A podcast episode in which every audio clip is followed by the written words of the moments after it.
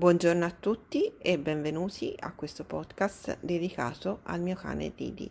Io sono Elisa Pasquini e sono una naturopata ad indirizzo animale, nonché la compagnia umana di questo meraviglioso cane ed in ogni puntata vi farò scoprire un po' delle sue avventure e vi racconterò un pezzettino della sua storia.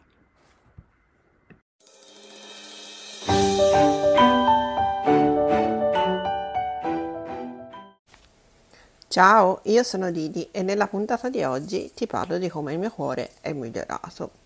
Come ti avevo detto nelle scorse puntate, io oltre a tutti gli acciacchi che avevo, ero anche un cardiopatico e dovevo prendere medicinali salvavita. Nell'ultima ecografia che abbiamo fatto, eh, però la situazione era migliorata. Il mio cuore non era più da medicinali salvavita anche se per mantenerlo avrei dovuto continuare a prendere quel medicinale, ma pulsava di nuovo come il cuore di un cane, non ti dico sanissimo, ma di un cane eh, che stava bene.